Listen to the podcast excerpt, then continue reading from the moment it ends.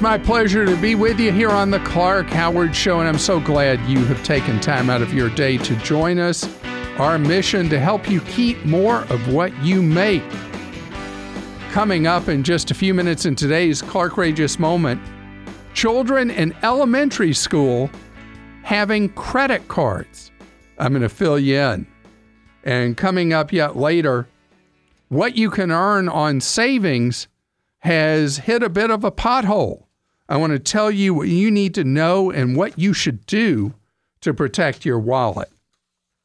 Uh, recently on the show, probably about a month ago, I was talking about uh, the various ways that if it's important to you to get energy from alternative sources like solar or wind or hydro or whatever, how to get that done and which ways are efficient, which ones don't work, and all that. And I said at that time that I was going to talk about how solar has become a much more affordable choice for you to do at your own home. In which case, I, I'm just now getting around to it, sorry. But there was a very well researched article in the August issue of Kiplinger Personal Finance about how much the cost of solar for installing at a home has dropped and how you go about shopping for it.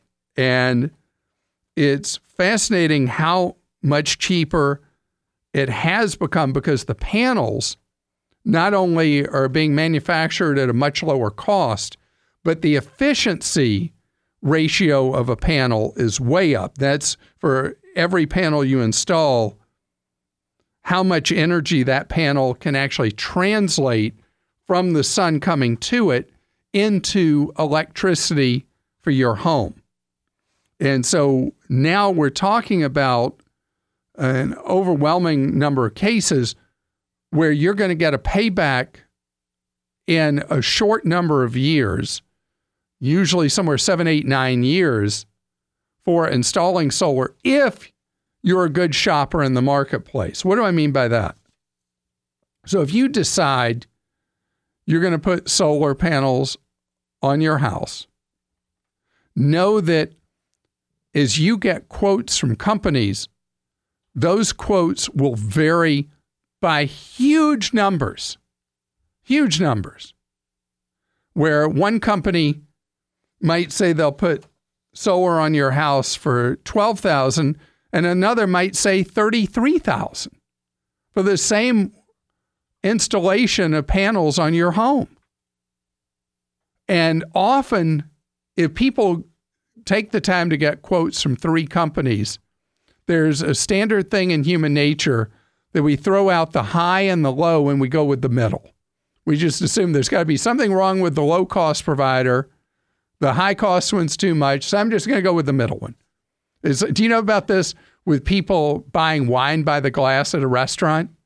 That people uh, are just wired never to order the lowest cost glass of wine in the type they want, whether it's a red or white or I don't know anything about wine. But anyway, whatever they're ordering, that they will move up at least one price point just because they assume the lowest cost one's going to be bad and the lowest cost one may be absolutely fine. But we're the same way when we do something with our home. So, really, there's no reason that the lowest cost system you're quoted won't necessarily be fine. It very well might be. So, the average size of a solar install in the country today will tend to cost, if you shop around, somewhere between 11 and $15,000, according to the research at Kiplinger. We want to be precise, 11 and $14,500. And that's after the federal tax credit. But the most important thing is what I said about shopping around, because the price difference from one company to another consistently will be gigantic. And be careful paying anybody big money up front because you know how I feel about that. But it really is great being your own power plant. The only thing I feel bad about is we installed solar in our house eight years ago and we have a hillside. We put the panels on the hillside instead of on our roof. And that was a money saver in our case because we had the space to do so and a good shot of the southern sky. But the fact that panels are so much more efficient today than they were eight years ago, it feels like buying any kind of electronics. And that's what's happening with solar is that the efficiency and the price points are declining like happens with electronics. And that's why today it's so much more affordable option than it was even just a few short years ago. Joe joins us on the Clark Howard Show. Hi, Joe. Hi, Clark. How are you? Great. Thank you, Joe. You've been through a journey, haven't you? Yes, I have. So you went through a chapter 7, 13, 13. chapter 13.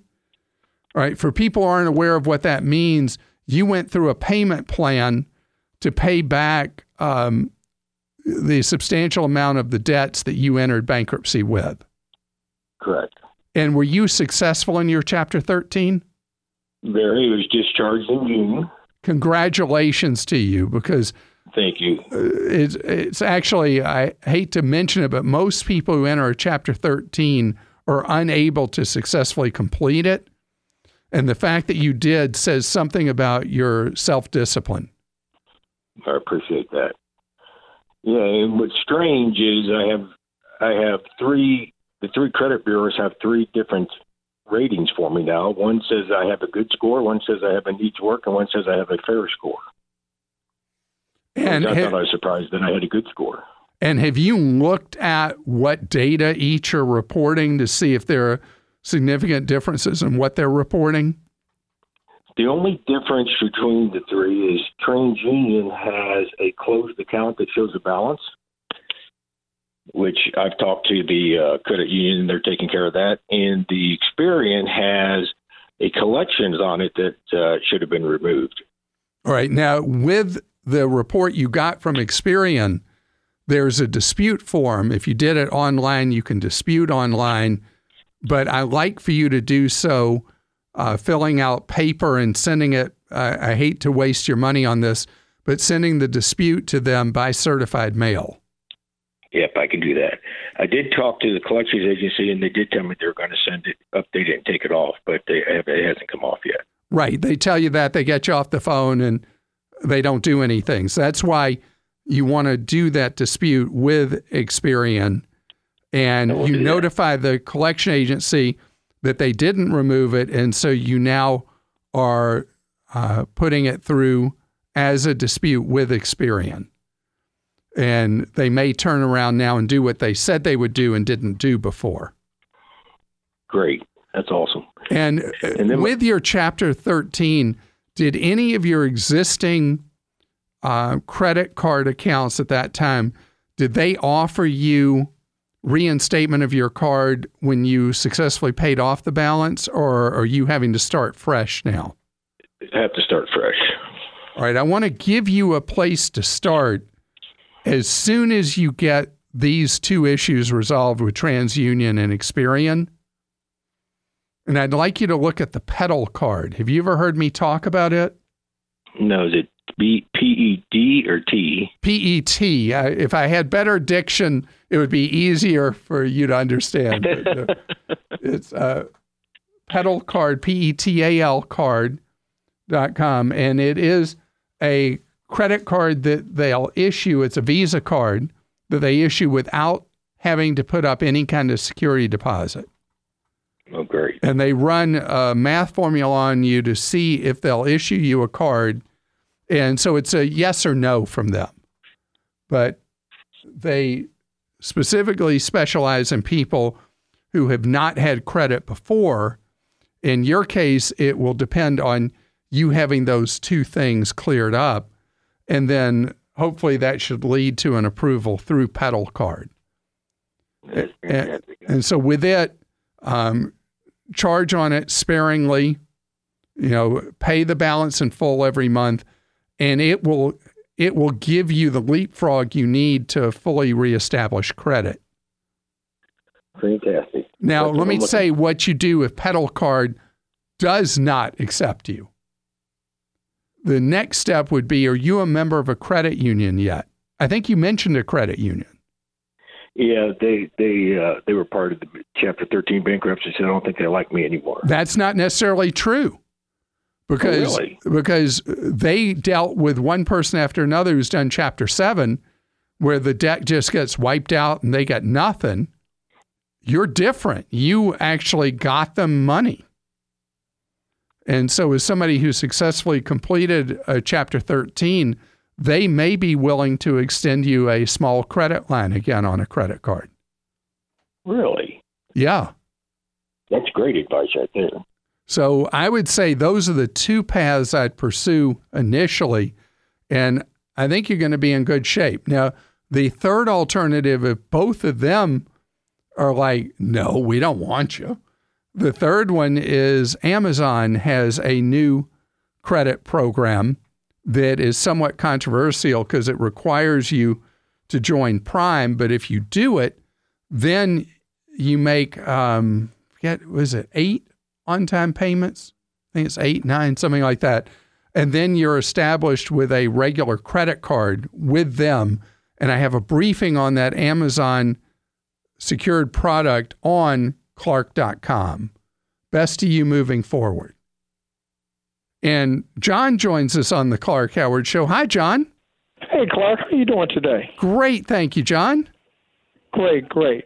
Uh, my question relates to property. Um, I'm in the process of doing some house shopping, trying to buy a house before it gets cold this year.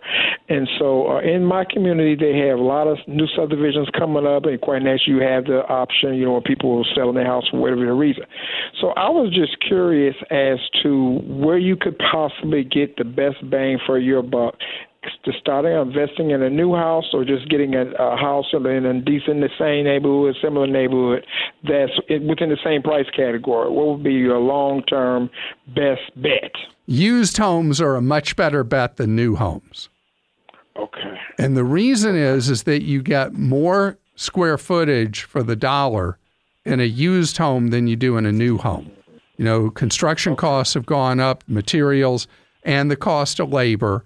So effectively what you pay per square foot is higher in a new home. Now there are people just like with a new car, there are people who want a new home because they want to be the first person to ever live in it. They want Right. everything to be brand new and all that.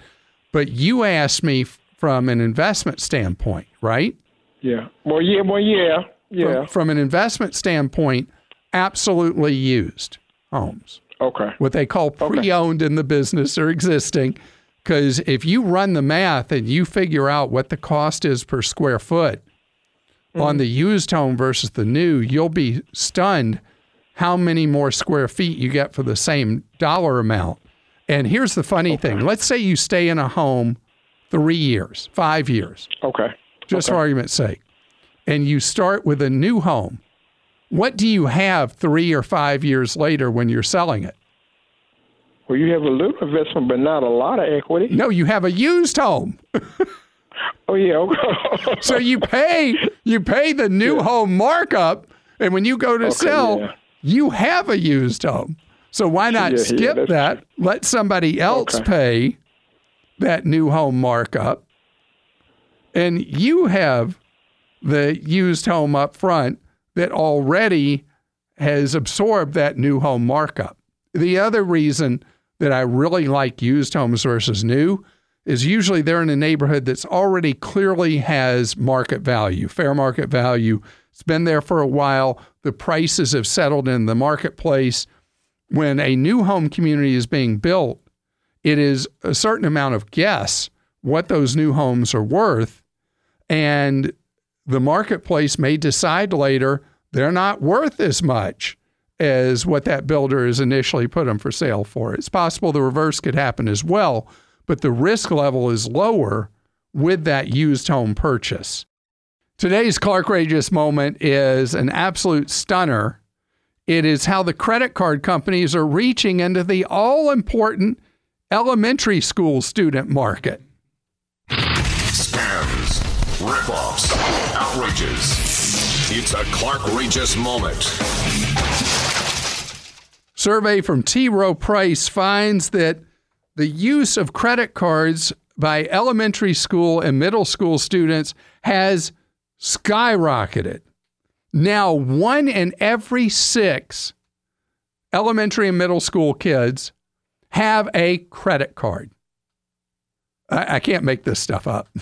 So, what's happening is parents are getting an authorized user card for their elementary school kids or middle school kids. And then the parents are stunned when their kid uses the card in some way they have not approved of, remembering that an eight year old doesn't necessarily have the maturity to make good decisions. Because I can tell you, 18 year olds don't always have the maturity to make good decisions. What do you think an eight year old is going to do? So, this is an idea whose time has not come. Don't do it. It is Clarkrageous to give an elementary school kid a credit card. If you want them to have some kind of plastic, get them a stored value card where there's a set amount of money on it. You don't have to worry that they go and buy something online or whatever that's going to end up really damaging your wallet. The harm is limited to what they have been able to have loaded on that stored value card, or you have loaded on that stored value card.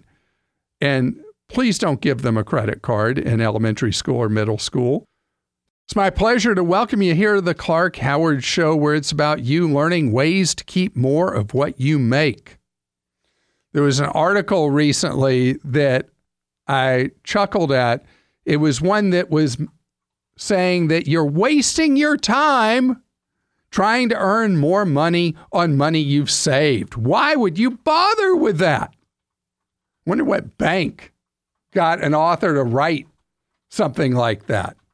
Because most of the banks are paying close to 0% on your savings. And yet, untold billions of dollars, if not in trillions, is sitting in savings accounts at big banks earning nothing. I mean, one one hundredth of a percent or something. It's so silly. I saw an item on MarketWatch that some of the banks, to try to throw you off worrying about the fact they're paying you nothing, are offering things like 90 day free trials of music services and stuff if you put money in a savings account. Really? Really? Might as well go back to what they did in the 1960s and give you a toaster in return for paying you no interest on your money. Online banks are still where it's at. And yes, it does matter. If an online bank is paying two point something percent and your bank is paying 0%, okay, let's take the difference between two point something and zero. You're earning two point something percent instead of zero. That's good math, right?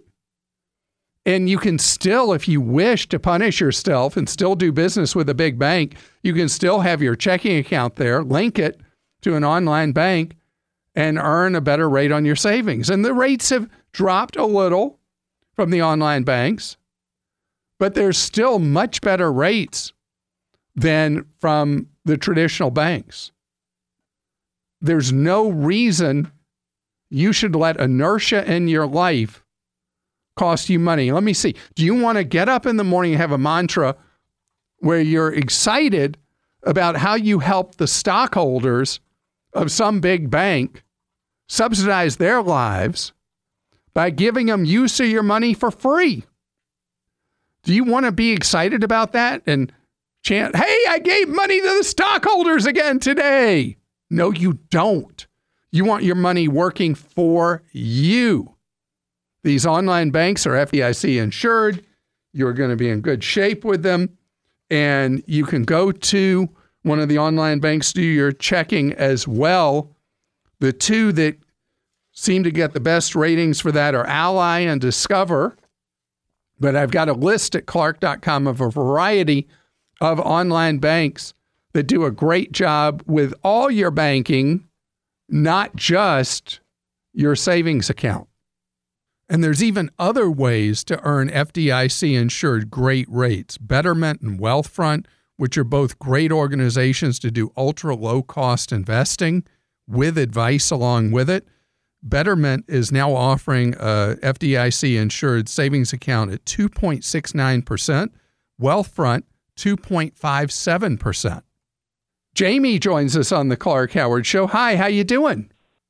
Hi, how are you? How are you? Great, thank you. How can I serve you today? Well, my 17 year old son has expressed an interest in buying my home in about two to three years. Um, I'll be relocating, excuse me, after he finishes high school next year. And he is graduating high school with his basic welding certification and will be working at one of the local shipyards or in their apprentice program. All right, Jamie, I am so proud of your son, as I'm sure you are, Yes, that he has the maturity at 17 to want to already be a homeowner. I think that is fantastic. How did he develop such incredible financial maturity at such a young age? pretty much with me beating him over the head with it for the past several years. um, I think you need to give him some credit for listening too. Yes, the reality is coming soon. He is going to turn 18 in February, and then shortly after, he's going to graduate. And right now, since I'm moving, he knows he can't. Uh, the initial plan was you can't live with me. You have to find an apartment. Well, around here, a decent apartment it's going to cost you around twelve hundred dollars. So, as a welder, as an Wow. apprentice, what will he earn per hour when he's an apprentice? And how long does apprenticeship last? Uh, it depends on the program. It could last anywhere from like six months to over a year. Starting off, he's probably going to make somewhere around um, thirty-five thousand a year, and As then an it will, of course apprentice? to go up from there. Um, yes, All right. So he's he potentially a good candidate to buy your home. So are you in a position where you can keep it when you've moved away and he could rent from you till yes. Then then I think that sounds great. Does he have Um, any credit established yet? Not yet. My plan was, and this is one of the reasons I want to speak with you and see if this is a sound plan. My plan was when he turned 18 in February to get him a secured credit card. And then once he's finished with high school and he's established in his job, he can take over. Um, there, he has a his car is in my name. Um, it's a car payment of two hundred dollars. We kept it very low deliberately, and the plan was for him to take that over once he gets established in his job. And my thought was, with between the secured credit card and the car payment, if he does that for a couple years and he doesn't do anything else stupid with his credit report, I was wondering if that would be if you thought that would be enough to establish his credit where he could get a mortgage loan. Okay, so uh, let's talk this through. The car loan is in your name, not his. So that will not Correct. help. Just the fact that he's making the payments will not help him establish any credit. Oh no, well, the, the the idea was for him to for him to take over get the, his the own. loan. Well, you'd have to. Yeah, you'd have to. Basically, you'd have to sell him the vehicle, and he'd have to get his own loan. Yeah, and that's exactly what we planned on doing. Now, you will have to co-sign that loan. I figured.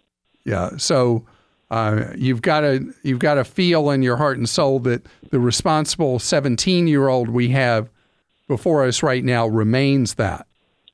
But Right. if if he does, he's got this goal clear that he wants to own a home, then that would work where you could sell him the vehicle, he could take out a loan with you as a cosign, keep the loan term as short as you can.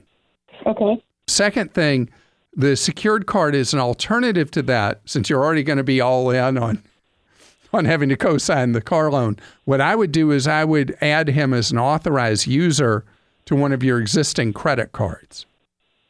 Okay. And you can go ahead and do that and don't even give him the card.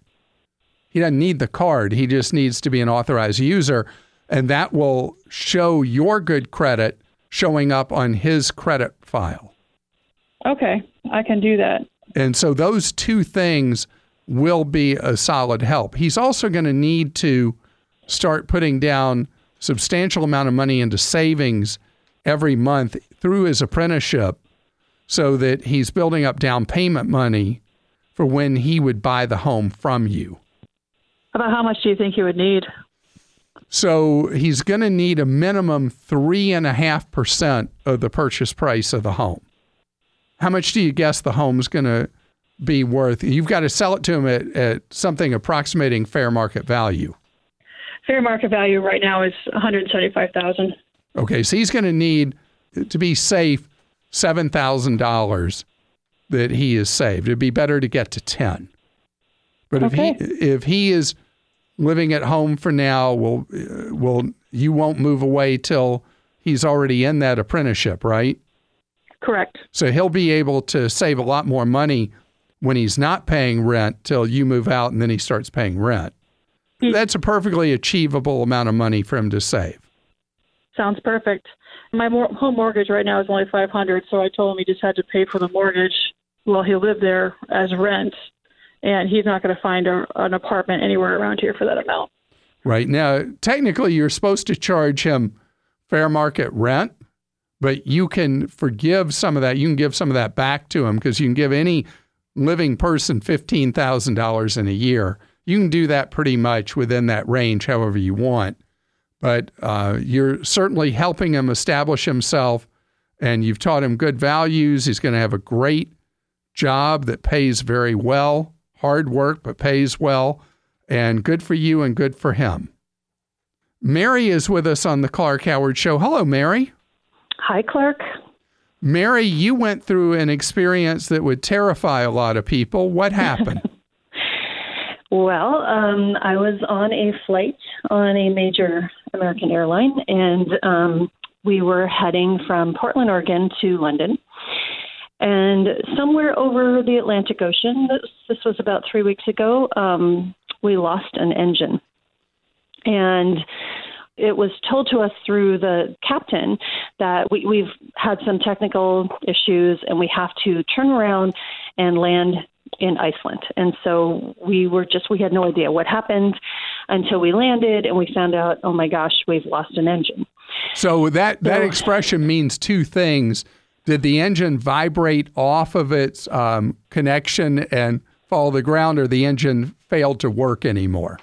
I don't know. It stopped working, I think. Yeah, you'd probably people would have been buzzing if there was no engine because that's a twin engine plane probably that you were on. You'd notice an engine missing. We did notice. We noticed um, some kind of like shaking and rumbling, and then the plane sort of veering, and then silence on one side of the plane. So we did notice something, but we didn't know what it meant. So we landed in Iceland, and we were told by the airline that we would have to wait for another plane to come and get us. And it was, you know, we're sort of remote, and so we knew it would be a, a little while. And so we, we didn't land in London until about seven hours after our original um, uh, landing time.